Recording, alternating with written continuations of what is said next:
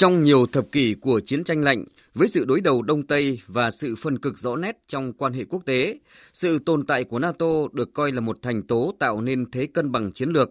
và qua đó tạo nên sự ổn định tương đối, tránh đẩy thế giới đến bờ vực của những cuộc xung đột quân sự quy mô lớn mang tính hủy diệt. Trong ba thập kỷ đã qua, NATO đã trải qua ba thời kỳ với những khẩu hiệu hành động khác nhau. Những năm đầu sau chiến tranh lạnh, khẩu hiệu đầu tiên là NATO toàn cầu – Thời kỳ tiếp theo với NATO là phóng chiếu sức mạnh để ổn định toàn cầu với các chiến dịch quân sự tại Kosovo, Afghanistan, Libya để thử nghiệm các học thuyết can dự mới.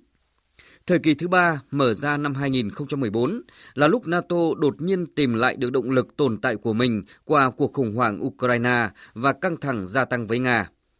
Nhưng thời kỳ này cũng đang nhanh chóng khép lại khi nước Mỹ có một tổng thống mới, Donald Trump, với các chính sách quá khó dự đoán nhưng lại đầy ác cảm với chính NATO. Khối quân sự của 29 nước thành viên trong hai năm qua là một tập hợp của những bất đồng từ việc tranh cãi gay gắt liên quan đến chia sẻ gánh nặng tài chính, đe dọa và căng thẳng. Tất cả những điều đó khiến chính các chuyên gia quân sự phương Tây phải đặt ra câu hỏi liệu sự tồn tại của NATO đã đến lúc kết thúc và phải chăng phương Tây cần phải xây dựng cho mình một cơ chế an ninh mới? Thực chất của vấn đề nằm ở chỗ tính chất mối quan hệ giữa Mỹ và châu Âu dưới thời ông Donald Trump đang thay đổi.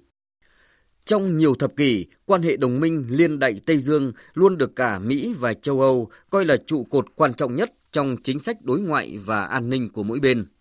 Nhưng nước Mỹ của ông Donald Trump đang nhìn châu Âu dưới hai cấp độ. Trước hết là khách hàng, tiếp đến mới là đồng minh. Sự thay đổi cách nhìn này, dù có thể chỉ trong trung hạn, cũng đã làm biến đổi sâu sắc nhận thức của châu Âu về NATO. Trên thực tế, sự ra đời và tồn tại của NATO mang tính chất là một quan hệ đánh đổi lợi ích.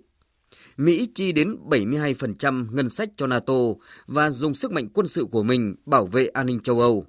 Đổi lại, Mỹ sẽ thu được các lợi ích kinh tế từ châu Âu, từ việc cung cấp vũ khí cho đến xâm nhập thị trường.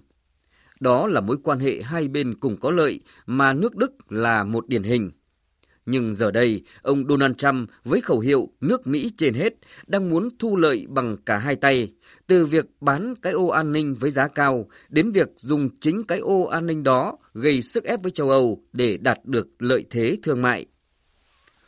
Chủ nghĩa đơn phương hung hăng và bất chấp lợi ích đồng minh này của Mỹ buộc châu Âu phải tự tìm hướng đi mới về an ninh và quốc phòng, dù đến lúc này vẫn hết sức mơ hồ. Đó có thể là hướng đi theo tham vọng truyền thống của Pháp về việc xây dựng một sự tự chủ chiến lược về quốc phòng và an ninh châu Âu, cụ thể hóa bằng việc ra đời một quân đội châu Âu trên nền tảng các dự án quốc phòng chung. Đó cũng có thể là con đường thụ động theo kiểu chính sách đà điều, rút đầu và lẩn tránh thách thức từ phía Đức.